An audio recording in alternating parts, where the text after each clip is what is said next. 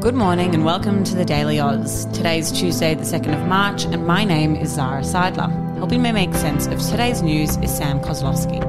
Making news today, the HK Royal Commission, PM responds to historic rape allegations, some good news about baby rhinos, and he's back, a chat about Donald Trump. Here's today's Daily Digest. The final report from the Royal Commission into Aged Care was released yesterday. The Commission made 148 recommendations, including a shift to a funding system based on individuals' needs. The federal government announced an extra $452 million in aged care funding to address immediate priorities. And during that press conference, there were also a lot of questions asked about these historic rape allegations that have been in the news over the last couple of days. And in response to those allegations made against a sitting cabinet minister, Prime Minister Scott Morrison said, in quotes, "At this stage, there are no matters that require my immediate attention," adding that he had had a discussion with the individual involved, who he said absolutely rejects the allegations. The Prime Minister reiterated the role of the police in investigating the alleged crime and said that he is not the commissioner of the police and therefore all allegations of criminal conduct should be dealt with by competent and authorised agencies.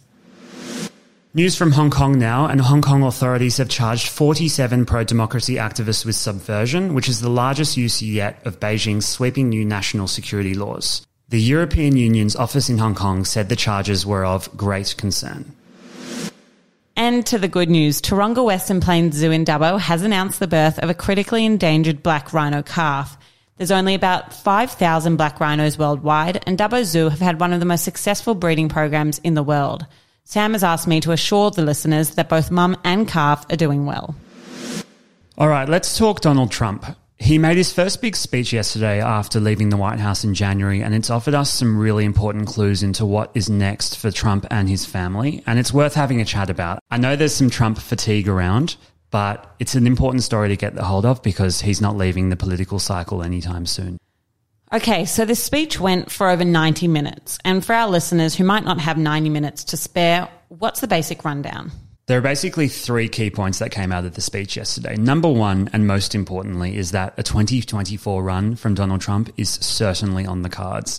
He made a comment that he can defeat the Democrats for a third time, which of course... third time? Well, that's assuming that he's counting his win in 2020, which the Electoral College would disagree with. The second key point is basically we know where his targets are, and there's two key targets. We know that one of his targets is Joe Biden, and that falls in line with a 2024 run again. And the key points he was going after with Biden was his COVID-19 response and his immigration policies, which he says would weaken America. And the second group of people he went after were the Republicans who voted for him to be impeached.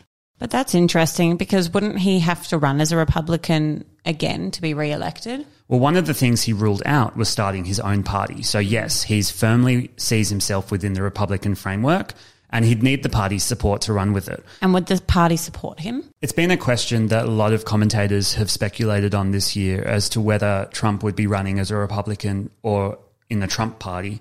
And yesterday Trump revealed that he would not be starting a new party. He still has a lot of sway over Republicans and the Republican movement. We can't forget that he had 74 million people in America vote for him during the 2020 election. In fact, at the actual convention he was speaking at yesterday, they did an exit poll.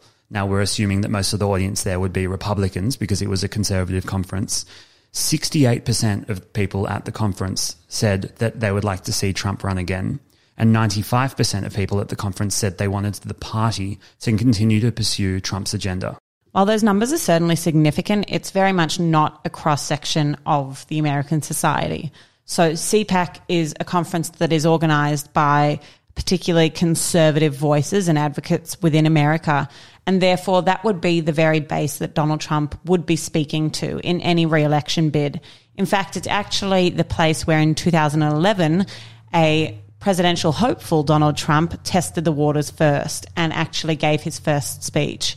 So this is very much his breeding ground, and we would expect large support from the conservatives there. So what a lot of commentators are taking out of yesterday is that his base still really loves him and they aren't going anywhere in their loyalties to Donald Trump, even after the events of Capitol Hill on January 6.